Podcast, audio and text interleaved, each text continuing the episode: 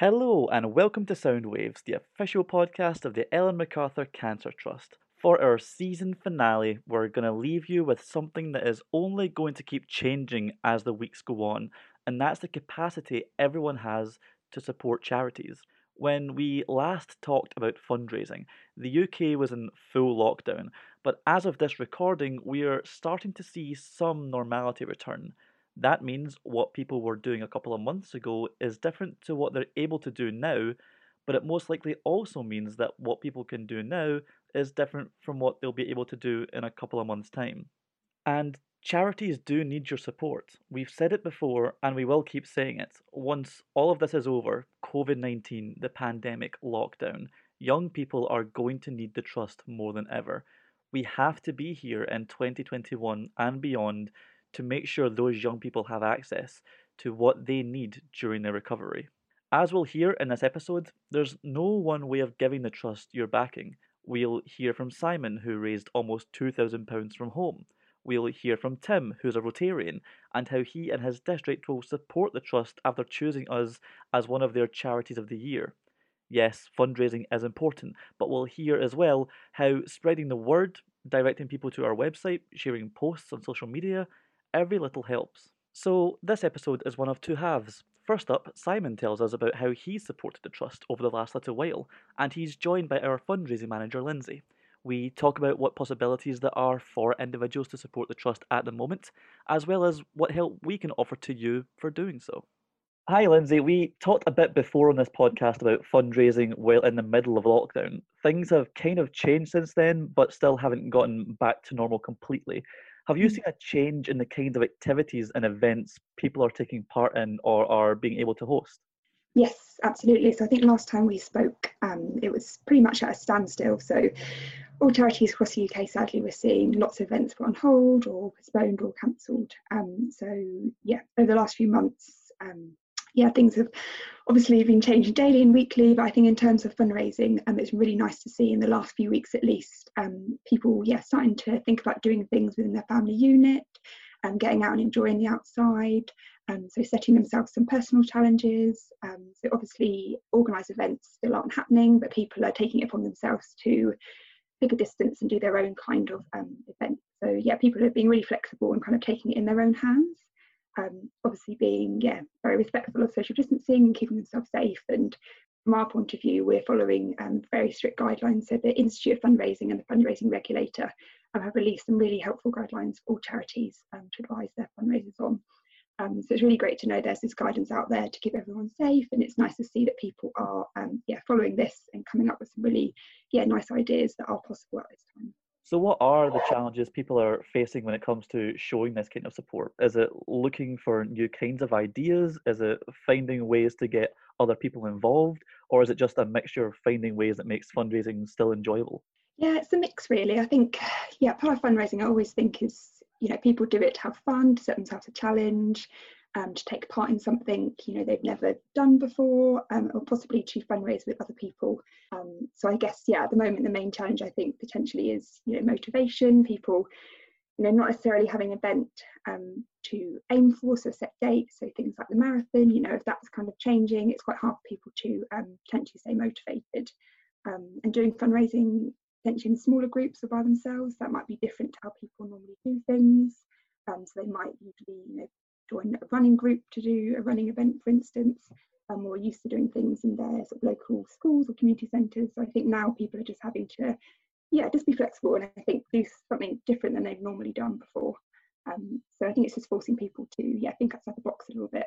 Um, and yeah, just do what works for them at the moment, and maybe put those other ideas they had um, on hold. So put them forward to next year.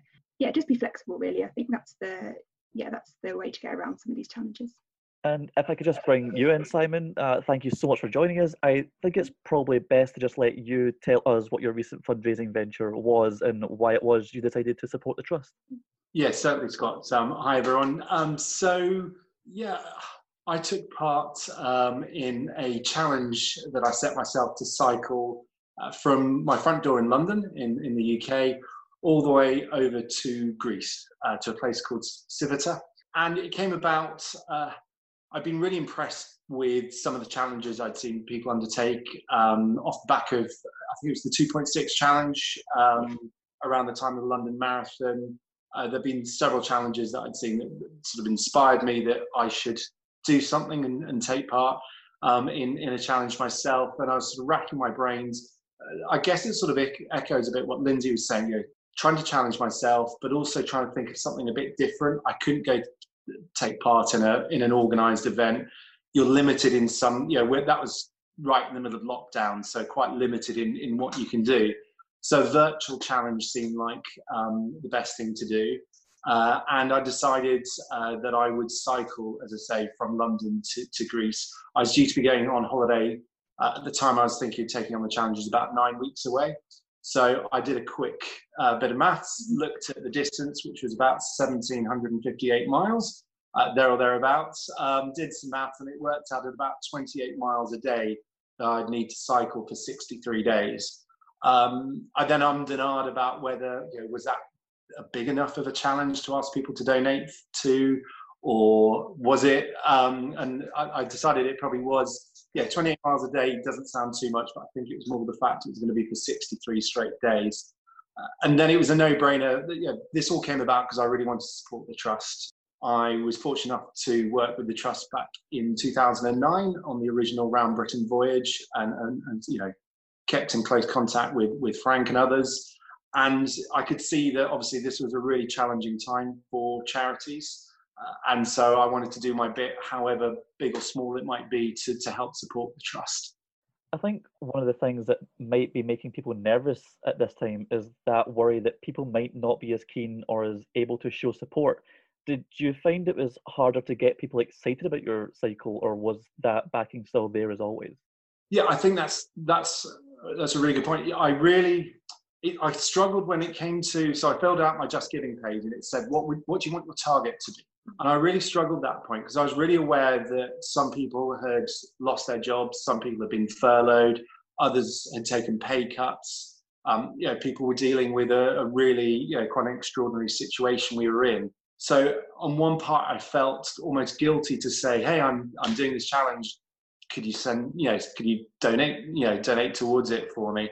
And I decided that I would try, and obviously I wanted to raise money, and those that could would hopefully donate towards it. But I was really conscious um, to say that, yeah, this is my Just Giving page, but by no means do I expect anyone to, to donate if you can't.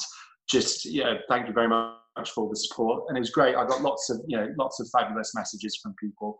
And I tried to I, I, was also conscious that it was quite a lengthy, you know, it was nine weeks. So how do you keep people interested in something you're doing for nine weeks without badgering on about going on a bike ride every day? Um, so I sort of set myself to do periodic periodic updates and use that as a way of sort of telling people a bit about what I was doing. But I also decided it was a good opportunity to try and raise awareness of the trust and what the trust does. So I was trying to link to to um, yeah, you to, to videos on YouTube, to the trust page, etc., just to try and tell people a bit more about why I was doing this.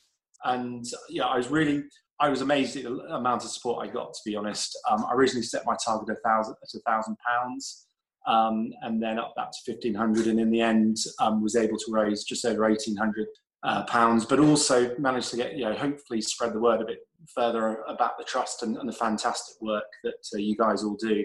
I just think, oh, well, first of all, thank you so much, Simon. It was such a pleasure to see um, know, your updates and sort of see you even raise your target as you're going along. That was, yeah, that's amazing. And I think, yeah, I'm with you there. I think at this time it's really hard um, with everything going on. It's, yeah, it's tricky to know how much to publish something or how much to push it um, at this time. But I think even sharing awareness, that's, you know, that's just as valuable. I think people um, yeah, just even looking at our page, engaging with our social media, engaging with your posts, it's such a nice thing to be able to do.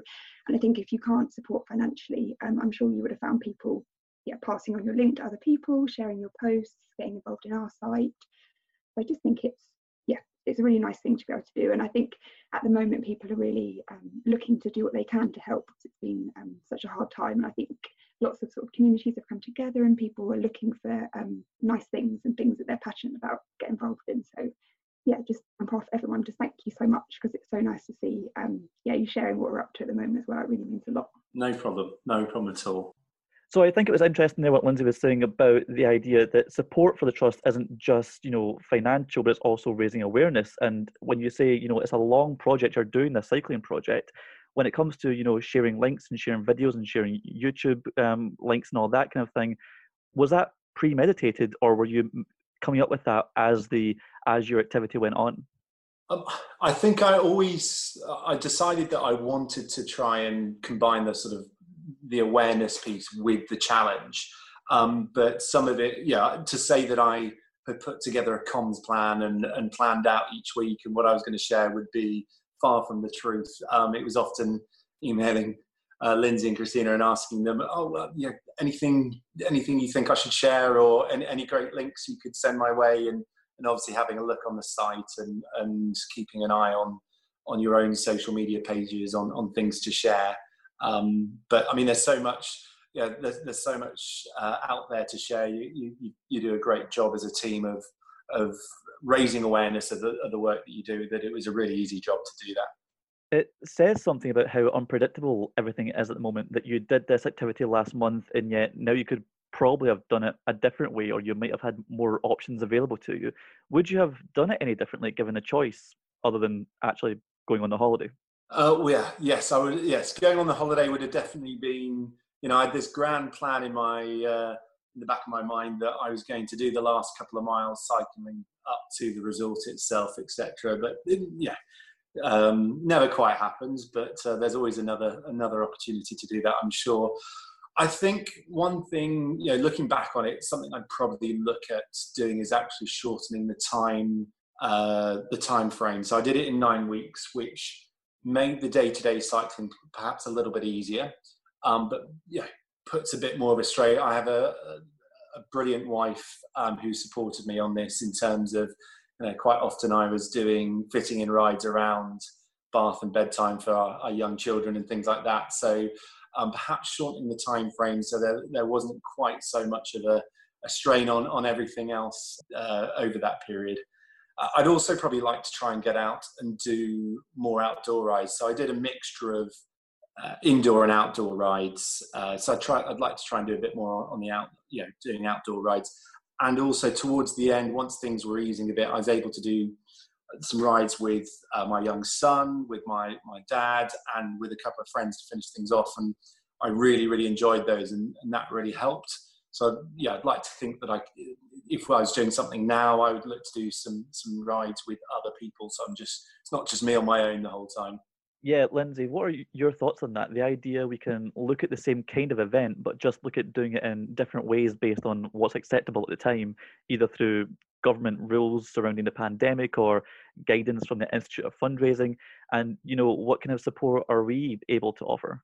So I think what everyone, um, I would love for people to speak to us as much as possible, sort of at any time of the year, at any time they're doing um, these fundraising activities, because um, we, yeah, we'd love to hear about them and see what we can do to help. But I think now at the moment, more than ever, um, I just would encourage people to speak with us, get our advice, see if we can come up with any ideas, let them know what other people are doing, let them know if anyone else is doing the same kind of events, so people could, you know, not necessarily do it together, but you know, link in, communicate with each other, keep each other kind of motivated.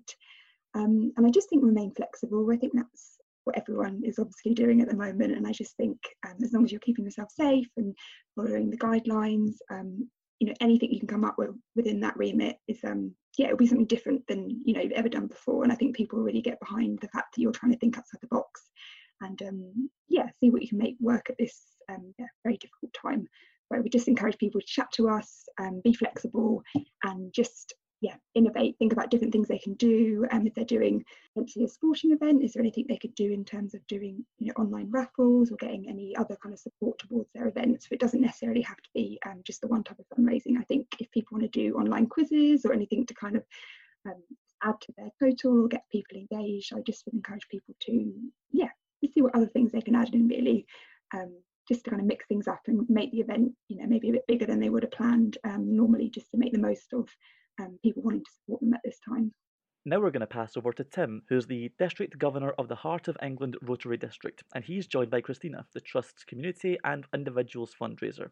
This second half is about what groups, communities, collectives can do during this time.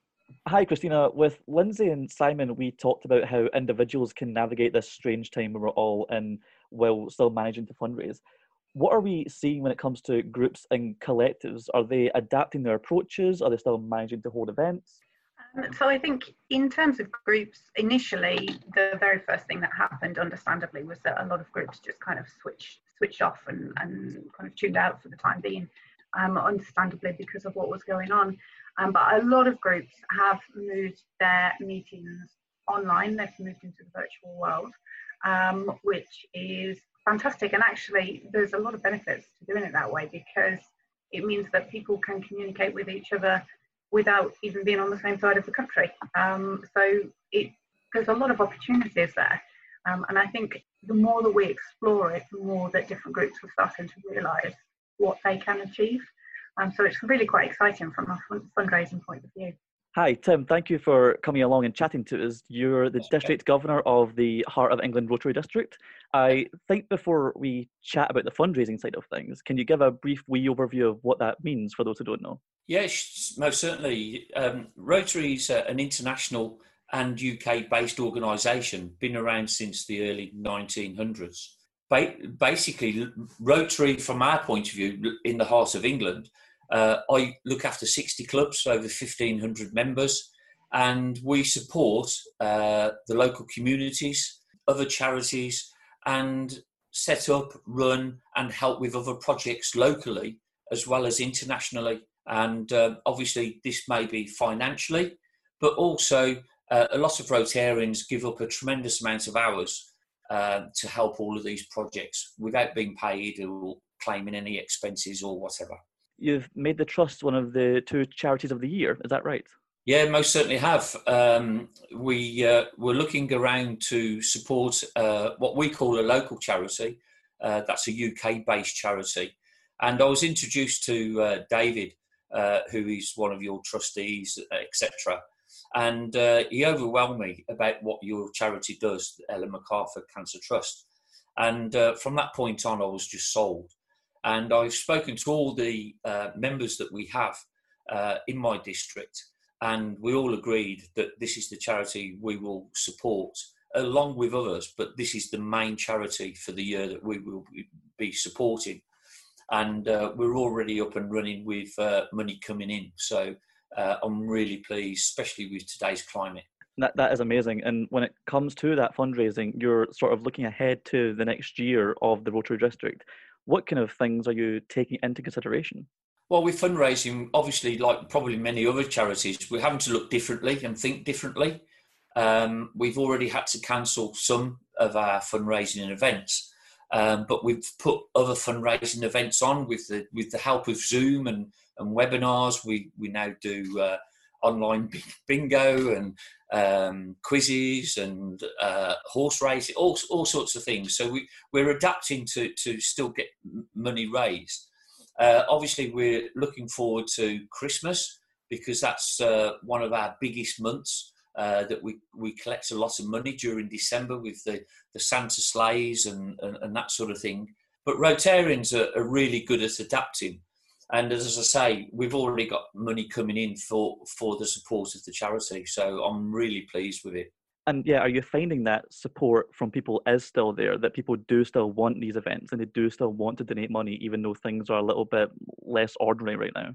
Um, yeah, I do really, and I think Rotary's in a in a, a sort of a um, good position really, from the point of view that a lot of people that know about Rotary recognise that majority of the money we collect goes back into the local areas, along with like Ellen MacArthur Trust um, that we, are going to support.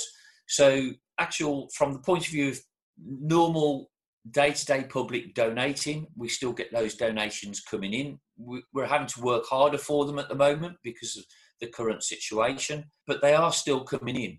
And, uh, and I'm really pleased, I have to say, that, that with the support we're getting from the, uh, across the across the area. Christina, you know, if someone's in Tim's position, they're able to affiliate a group with the trust. What advice do you have for them? What kind of support can we offer?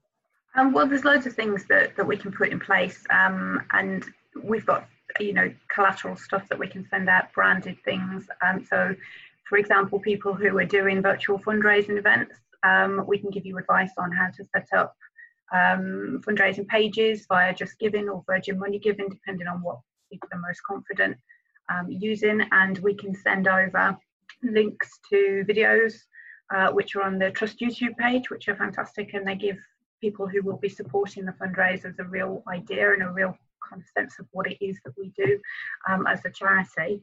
Um, and I think having the, the, branded things available to them as well is fantastic because it gets that kind of um, community and family feel um, to the fundraising. Um, and then that support goes on kind of from the start of their journey right the way through to the finish. Um, and I, I suppose I, I, think of myself as a bit of a, a mini cheerleading squad. So I'm, I'm, very much, you know, on at the end of the phone or, or at the end of, of um, email and you know any supportive advice that people need. Um, that's that's my role. That's what I'm here to offer. So um, yeah, there's there's loads of stuff, and I would also like to echo as well what what Tim just said about like at the moment it is true you do need to work just that little bit harder, um, but I think for me, I think that makes it more rewarding. And one of the things that I've really, really enjoyed, um, and I've been surprised that I've got quite a quite a sense of enjoyment out of during the lockdown period, just seeing how creative people can be um, with the ways that they're adapting the things that they're doing. Um, so yeah, I think people are doing a fantastic job, and we will continue to support them in any way that we possibly can. And that's it for this week. Thank you so much to Simon and Tim, Lindsay and Christina for joining us, and to you two for listening in. That's also a wrap on season two, so thank you so, so much for joining us for these wee chats over the last six episodes. I really hope you've enjoyed them. Our virtual summer rolls on, and there are still new events coming your way. In particular, this week sees the launch of our new online get togethers for parents. It's a chance to ask questions and get more information about the Trust, and there will be staff, skippers, and volunteers all there to help out, as well as just give you a chance to meet the team. I've met them, they're lovely, I promise. Soundwaves will return after a short break. I'm already looking forward to it, and I hope you'll join me again for more tales from the Trust. Until then, be very well indeed, and I wish you all the best.